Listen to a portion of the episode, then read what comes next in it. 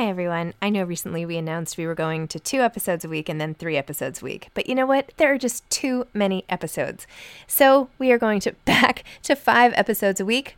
Still a reduction from seven, but there were just too many interviews scheduled, and I didn't want to make all the authors wait for too long. So I hope you can keep up with me. Listen to one a week as you're on your way to work, or on your way home, or putting your kids to bed, or whatever it is you're doing. Moms don't have time to read books now, five times a week. There's never been a faster or easier way to start your weight loss journey than with PlushCare.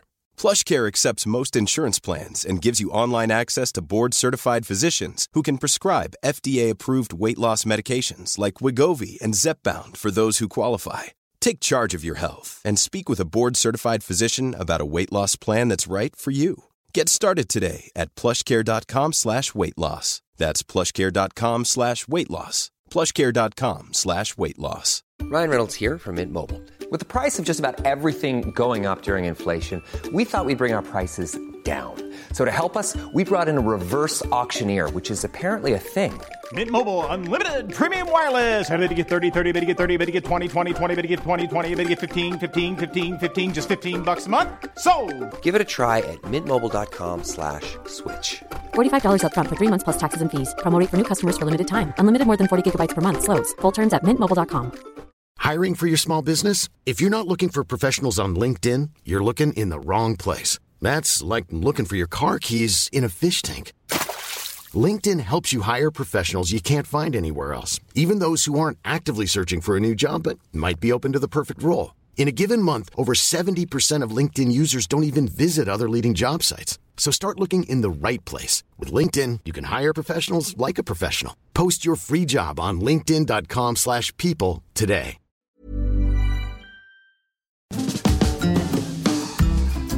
Hi, I'm Zibby Owens, the creator and host of the award winning podcast that you're listening to right now. Thank you so much, called Moms Don't Have Time to Read Books. It is a daily podcast, 365 days a year, and each day we talk to an author about all of the things related to their career, their book, their life, and more in 30 minutes or less because who has time? I am now an author myself, although I wasn't when I started this podcast. And you can get my new memoir, Bookends, a memoir of love, loss, and literature, wherever books are sold starting July 1st. And my children's book, Princess Charming. You can learn more about me at zibbyowens.com. But really, you're here to learn more about the authors, and that is what we're going to do. Also, be sure to check out all the other podcasts in the Zcast Podcast Network. You can learn more at zcastnetwork.com and definitely check out those shows as well. Angie Cruz is the author of How Not to Drown in a Glass of Water, a novel. Angie is a novelist and editor. Her novel Dominicana was the inaugural book pick for GMA Book Club and shortlisted for the Women's Prize, longlisted for the Andrew Carnegie Medals for Excellence in Fiction, the Aspen Words Literary Prize, a RUSA Notable Book, and the winner of the ALA YALSA Alex Award in Fiction. It was named Most Anticipated Best Book in 2019 by Time, Newsweek, People, Oprah Magazine, The Washington Post, The New York Times, and Esquire. She is the author of two other novels, Soledad and Let It Rain Coffee, and the recipient of numerous fellowships and residencies, including the Lighthouse Fellowship, Siena Art Institute, and the CUNY Dominican Studies Institute Fellowship. She has published shorter works in the Paris Review, VQR, Callaloo, Gulf Coast, and other journals. And she's the founder and editor in chief of the award winning literary journal Asterix and is currently an associate professor at University of Pittsburgh. She divides her time between Pittsburgh, New York, and Turin. Welcome, Angie. Thank you so much for coming on Moms Don't Have Time to Read Books. Oh, thank you so much for having me. It's my pleasure. So, your latest novel, your fourth novel, is How Not to Drown in a Glass of Water. Can you please tell listeners what it's about and what inspired you to write it? So, the novel, How Not to Drown in a Glass of Water, is about Cara Romero, who is 56 and has lost her job and in unemployed from a job she had in a factory over 25 years. And she's now has to look for work. And the novel basically is 12 week sessions of her meeting with a job counselor called the Senior Workforce Program. And in the process of meeting this job counselor for 30 minutes each week, she tells the story of her life. It's amazing. I'm such a sucker for a good structure. and I feel like this is amazing. I used to have a Zibby, I do the Zibby Awards, and I used to have a, a Zibby Awards for like the best structure because I think it's so underrated, right? It's so, anyway, mm-hmm. so I love how you divided it into 12 like that. Why now this story? And by the way, I love the playlist on Spotify. We'll be listening to it the rest of the day. So thank you for that. So I, you know, why now? I mean, I think that when you enter a book, you're not thinking the now. I mean, it takes so long to write a book, right? So when I started the book in 2017, it was a moment in my life where I wasn't sure if I was going to continue writing. I had been going through numerous rejections from my last book, *The Dominicana, four years of rejections. Really? Um, being oh, told that the book wasn't there wasn't a market for the book that the book was too quiet. And and i was thinking my god i still have time to start a new career if i wanted to. And you know the trump presidency really had me worried about what was going on in the country and i was re- realizing what could i do with my gifts? And what would it look like to start over? And one day on a platform i was standing there in washington heights and 168th street and and i saw this woman reading some kind of handbook and she seemed to be like in her late 50s early 60s and I started thinking a lot about the women in my family who lost their jobs during the Great Recession. There were a lot of them. In fact, one of the largest demographic of long-term unemployed people are working class Latinx and Black women in New York City recession and in 2007, 2006 to 2009. And I said, wow, what must it be like to start over as someone who might not speak the language or who has been in a job for so many years and, and the workforce has changed because of technology and I just said, I don't know. Like I was like, huh, it would be funny to see them in an interview. what would they say? And that day I just downloaded all these interview questions from online, the most popular ones, like what is your weakness? What are your strengths? What do you dream? You know, and I and Cara Romero came to me and she said, Cara Romero, my name is Cara Romero. I came to this country because my husband wanted to kill me. Don't look so shocked. you know, you're the one who asked me to tell you about myself tell me, you know, and then I was riveted by this character and I just kept listening to her for the next year. And it just came to you like that, right at your fingertips. Yeah, you know, maybe she was always in me. And, you know, I, in the process of working on my novel, Dominicana, I did many, many interviews with women who came to the United States in the 60s and 70s. And I heard a lot about their arrival story and, and the kinds of things they went through at work, I heard many laid off stories and how that forced them into early retirement and how difficult that was to sustain, how they had to figure out ways to sustain themselves, even though they weren't long term employed. And I guess like I was planting seeds, you know, all those years I was working on the book for Cara Romero. So when she came to me, it was like a like a way, like she was like, I am going to be the voice of my people. do you have a visual? Like, do you know exactly what she looks like in your head? I don't. I have a, I hear her. I can't uh-huh. see her. I mean, she looks like many women, right? Like the translator who's going to be translating to Spanish, Kianny Antigua, who translated also Dominicana into Spanish. She said, We are all Cara Romero. And I actually, you know, I started my book tour and I feel kind of like, strangely, a lot of people identify with Cara Romero or as the interviewer, right? Like these two people represent a big section of our world. In fact, you know, I had a man who said to me, Oh my God, when I hear Cara Romero, I hear myself. And some of the things I told my kids, and I said, Oh, this is amazing that somehow this woman is like speaking, I guess because she's so candid and we're so afraid now to be candid because there's so little forgiveness for misspeaks and mistakes. And I think that somehow I I sort of giving people permission or kind of affirmation for the ways that we could be messy or wrong or, or trying to figure things out in how we're trying to understand racism, homophobia, classism, all these things or like and so yeah, it's it's it's been really interesting to see the response. Wow. Wait, could we go back to the fact that you were about to give up writing and you had 4 years of rejections? That's crazy. Why how did first of all, were you expecting when you finished where you're like this is this is great this is going to sell and then like you just kept getting rejected and what show me the moment when you were like at your most depressed about that experience I think it was that day that I started working on Cara Romero. You know, like I was at, it was like November 2017. I remember it very vividly. Trump had just announced a Muslim ban. There was a call on Twitter for immigrant lawyers to go to JFK. You know, we were seeing tons and tons and tons of footage uh, of kids in cages and, you know, on the border, you know, and receiving emails like from, you know, my agent basically with letters from editors saying, oh, the writing is beautiful, but like, we don't know how to sell this book or we don't know, is, is there a market? You know and then smaller presses were like it's not innovative enough. It's not edgy enough right? And i said wow like where do i fit in this conversation? And maybe i don't fit right like in this conversation. And i guess i did feel despair. I felt despair because i i was like wow like this is something i love to do. And yet i have to figure out how i'm going to survive right? Like i'm not so old i can't start over and find a real a real way to build my retirement account and all this stuff but i'm not so young that I could waste time, right? Or lose time um, waiting to see if, you know, and also I was up for tenure. I wasn't going to get tenure if I didn't get into contract. I mean, there were a lot of pressures. And yeah, so I felt despair for my country. I felt despair for my own career. And Cara Romero emerged. And, you know, you know, I have a very dear friend, Jennifer Clement, who's a wonderful writer. She wrote the book on Prayers for the Stolen. And she said to me, you know, writers write. Like it doesn't matter if anyone's going to read the work, you're going to write you know, and I do believe storytelling saved my life, you know, in many different ways, like reading stories, listening to stories. So it's not a surprise that in a moment of deep despair, Cara Romero came to me so urgently and with so much to say. I love that. Tell me about some one of the stories or the books that got you through like a really difficult time. You mean like books that like I'm reading?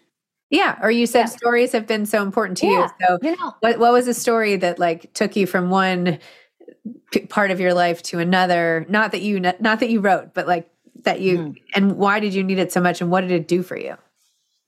As a younger writer, I think reading a lot of the African American writers like James Baldwin and Toni Morrison and slave narratives in general were really useful in me to understand like where my place was in the United States and how I'm part of this Black diaspora. And that was really important for me as someone who always felt like an outsider in the United States, even though I was born and raised here. But, you know, during the pandemic, there were some, some books that really surprised me and really kept me company. Like Vivian Gornick has this book called Odd Woman in the City. It's so great. Oh, and, you know, and I was in New York City during the pandemic, and the city was kind of like, what we were missing was connection and that book is so much about connection and you know people meeting up and hanging out. And in some ways like having someone write about that experience reminded me like oh yeah this is what makes the city so beautiful. Everyone was leaving and moving to a place with a backyard and I was like, yeah, but there's something really great about having neighbors and be all piled up on top of each other too. So I would say that book was really wonderful, and and and I carried it around actually. It was like one of the thing, one of the books that I carried around with me. Like I was like, she's with me, and we're having this conversation about New York. A talisman. Mm-hmm. How did you get into writing to begin with? Like, tell me about the first novel experience. How did that? How was that journey versus this one? I, I have a very, I think, non traditional path to writing. Maybe everyone does, you know, but definitely I didn't imagine myself as a writer as a young person. I only read Dead White Men and, you know, and I didn't imagine that I was ever going to find myself in a book and, or tell a story inside of a book. And then, you know, I went to the university and I started reading, you know, African American literature, Chicano literature, which is what was available at the time, and some Caribbean literature like Jamaica Kincaid and, you know, and I was like, oh, okay, maybe there is a place for Dominican story. And, but I wasn't convinced that I could do it. But I had like these amazing teachers and they encouraged me to go to these like writing residencies and fellowships. And it was like slow, but it like I think I became a writer because there were so many different people who would read a little something that I would write, you know. But when I applied to my MFA, I only had 20 pages of a novel, that's all I've ever written. Like that's it, right? So and I went to NYU, but those those pages did a lot of work for me because anytime someone would read it, they were like, "Oh, you really could do this thing. Maybe you should try for this." And yeah, so I ended up going at MFA in that way. Someone was like, "You know, you you really could do this thing. You should apply an MFA." And I decided to go. And my first teacher was Edwidge Danticat, you know, and it was her first class she ever taught. So we like kind of came up in a in, in, together in a strange way. And I guess like yeah, like I feel like it's funny because I think I was saying this yesterday. I had a launch event at my community bookstore. It's called Word Up Community Bookstore. and I was saying that, you know, the myth of the writer when I was a younger writer was that you're alone in your room and you're typing away and maybe you're in the woods and no one's talking to you and you know and and I didn't grow up that way. I grew up in a crowded space where the door was always open and the kitchen was always working and and I like being alone like yes, I could do it. I could be alone. I go to residencies. It's really useful, but I do feel like so much of my writing practice, the reason that I've gotten this far, in particular with this book, is because I had community in those moments of despair.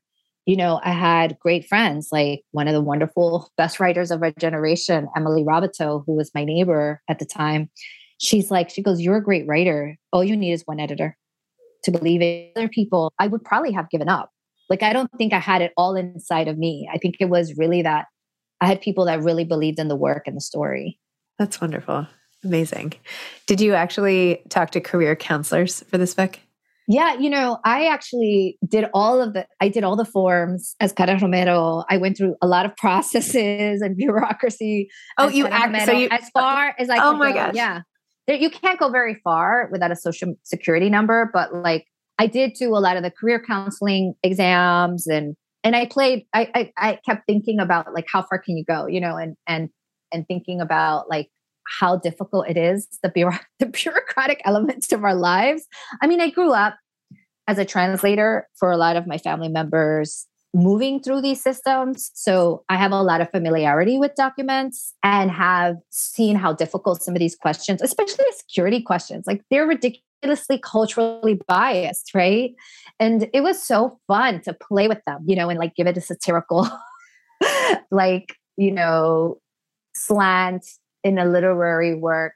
After all these years where you're just kind of performing a thing you know and actually having a character just be honest with the thing and in some and then of course it critiques the thing right the thing that i'm actually doing is critiquing um, how a lot of these uh, machines keep us out or allow us in Interesting.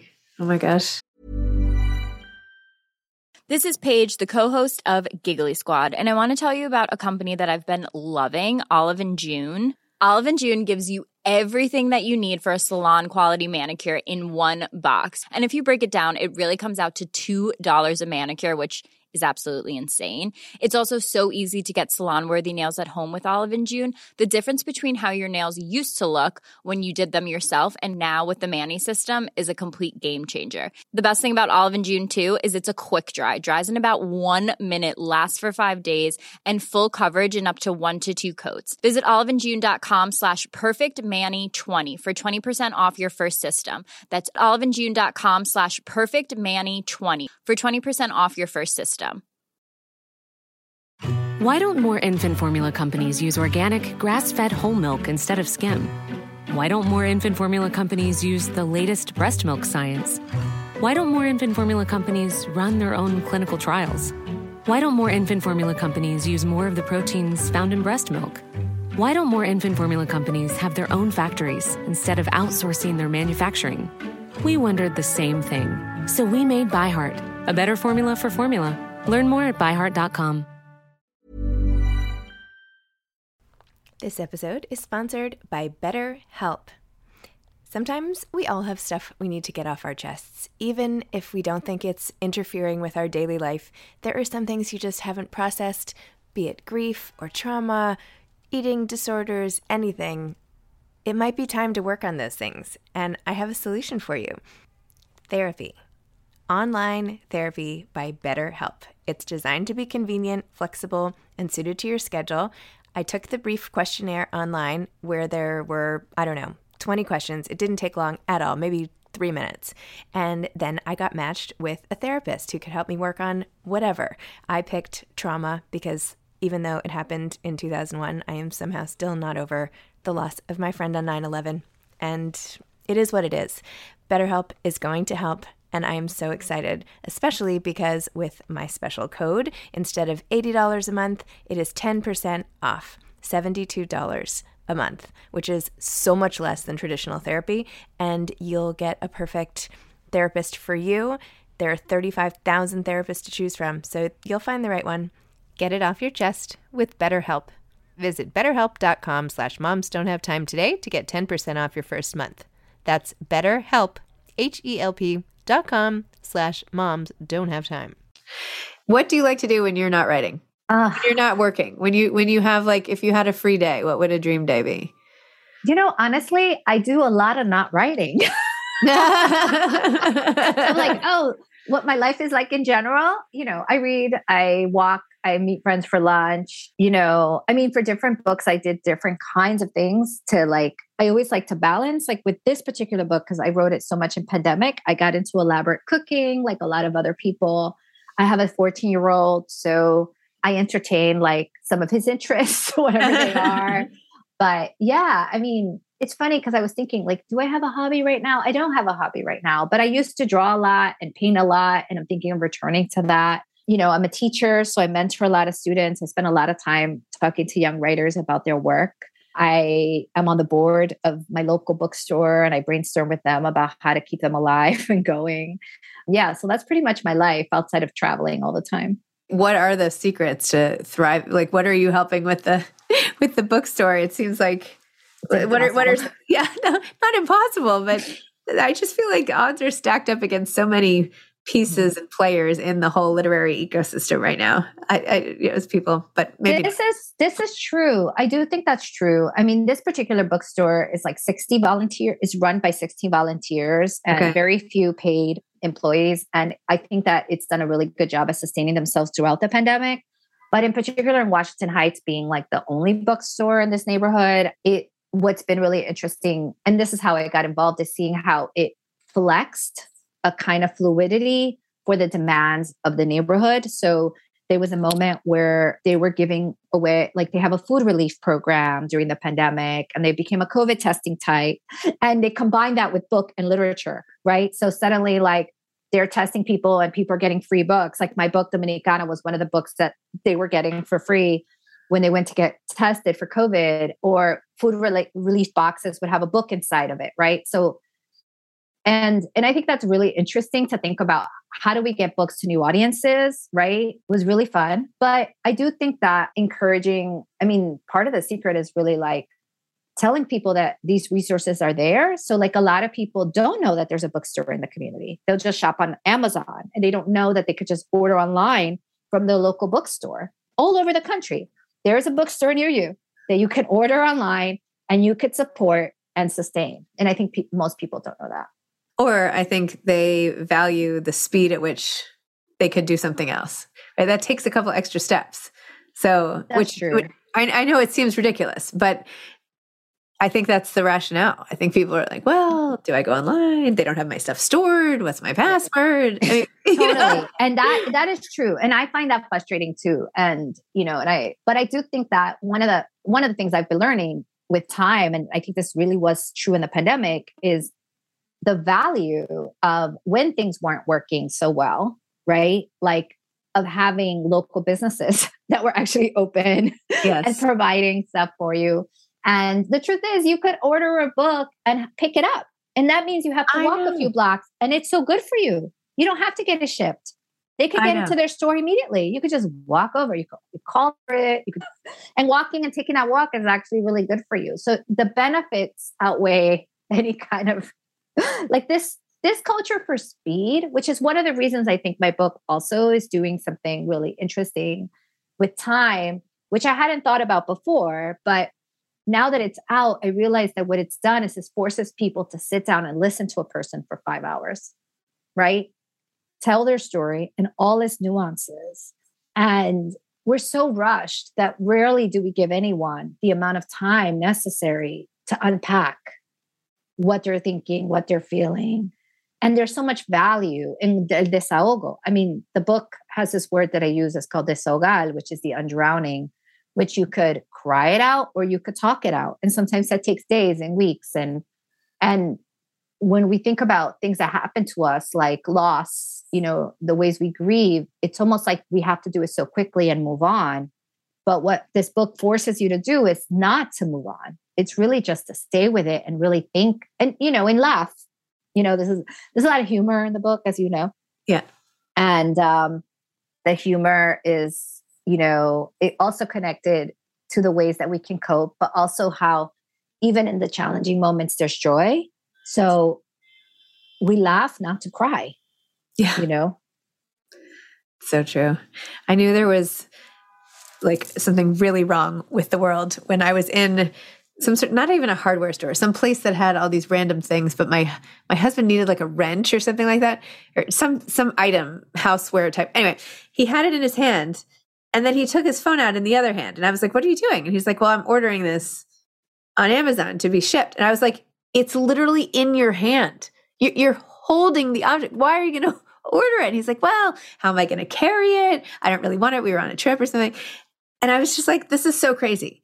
I was like, all the steps now that are going to have to happen to get this hammer or whatever mm-hmm. from the factory into the box, the box into the car, out of the car. How many hands are going to touch this box and logistics involved to get it so that we open our door and there it is? Mm-hmm. It just seems like beyond inefficient. It seems efficient for the end user, but actually it's completely inefficient in It's terms totally of inefficient. And especially because we're not thinking that we're connected to every aspect of this, right? yes, Like, no, we you don't move think in about the it. world as if we're not connected, but everything we do has an impact, an environmental impact, a climate impact, you know, a physical impact. And, you know, again, like this book is so much about community, right? So how she moves to the community, she goes to the everything store and the everything store. In fact, there is an everything store in a lot of communities, right? But you wouldn't discover it if you're always ordering at Home Depot. You know what I mean? And getting Yep. it shipped. Like, but there is a and and you have people that are informed and have been doing this for a long time and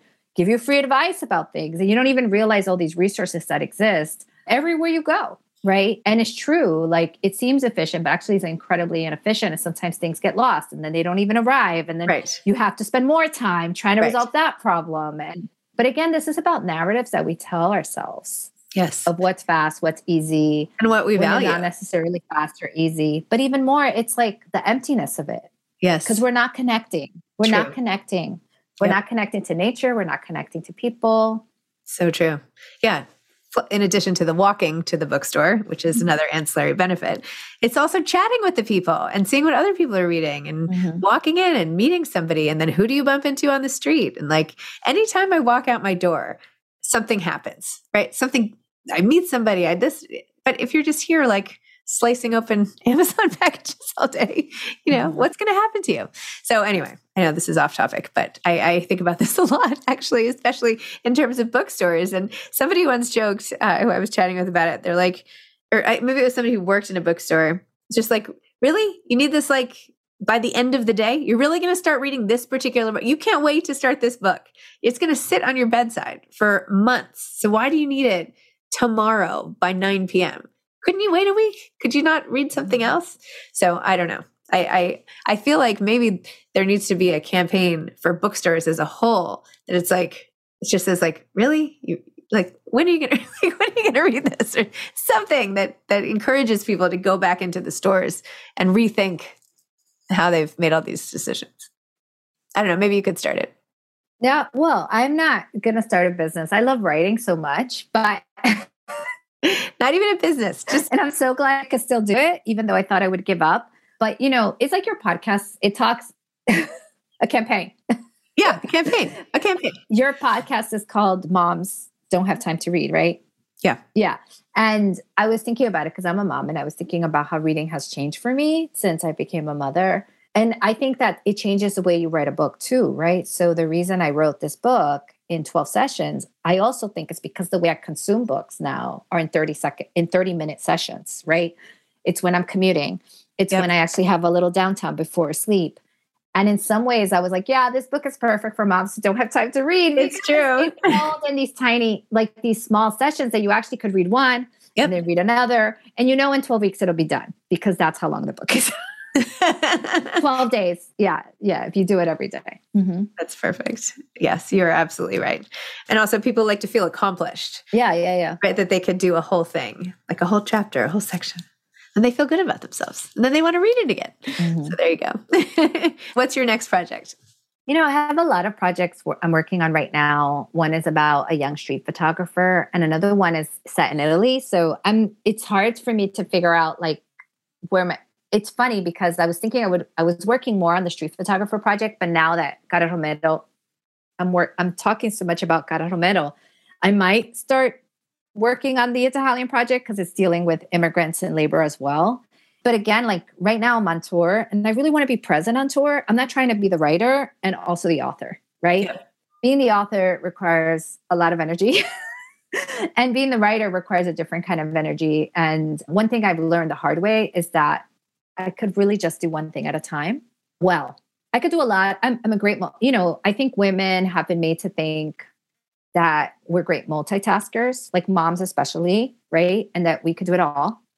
But I think that that myth is, or we should rephrase it and say, we can't do it all well. Somebody pays. Our child pays, our partner pays, our jobs pay, like our writing pays. Our bodies. Our bodies. And I'm really trying to do like be present for this book after I work so hard on it. What, you know, as much as possible.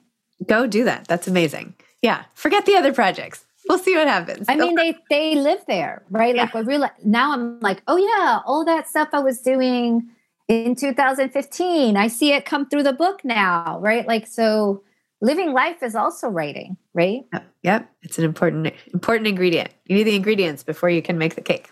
Mm-hmm. That was my genius statement of the day. So there you go. anyway, Angie, thank you so much for coming on. Thank you for all of your work and all honestly, the role model of resilience is just unparalleled. So it's amazing. Thank you so much. Okay. Have a great day. Okay. You too. Okay. Bye. bye. Thanks for listening to this episode of Moms Don't Have Time to Read Books. Don't forget to follow me on Instagram at Zibby Owens and at Moms Don't Have Time to Read Books.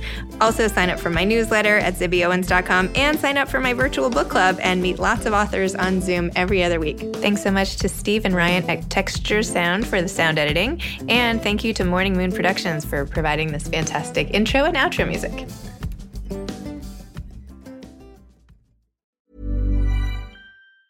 Hi, I'm Daniel, founder of Pretty Litter. Did you know cats tend to hide symptoms of sickness and pain? I learned this the hard way after losing my cat, Gingy. So I created Pretty Litter, a health monitoring litter that helps detect early signs of illness by changing colors, saving you money and potentially your cat's life. Pretty Litter is veterinarian developed, and it's the easiest way to keep tabs on your fur baby's health right at home. Go to prettylitter.com and use code ACAST for 20% off your first order and a free cat toy. Terms and conditions apply. See site for details. Even when we're on a budget, we still deserve nice things.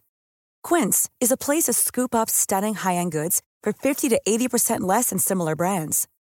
They have buttery soft cashmere sweaters starting at $50, luxurious Italian leather bags, and so much more. Plus, Quince only works with factories that use safe, ethical, and responsible manufacturing. Get the high-end goods you'll love without the high price tag with Quince. Go to quince.com/style for free shipping and 365-day returns. Why don't more infant formula companies use organic, grass-fed whole milk instead of skim? Why don't more infant formula companies use the latest breast milk science? Why don't more infant formula companies run their own clinical trials? Why don't more infant formula companies use more of the proteins found in breast milk? Why don't more infant formula companies have their own factories instead of outsourcing their manufacturing? We wondered the same thing. So we made ByHeart, a better formula for formula. Learn more at byheart.com.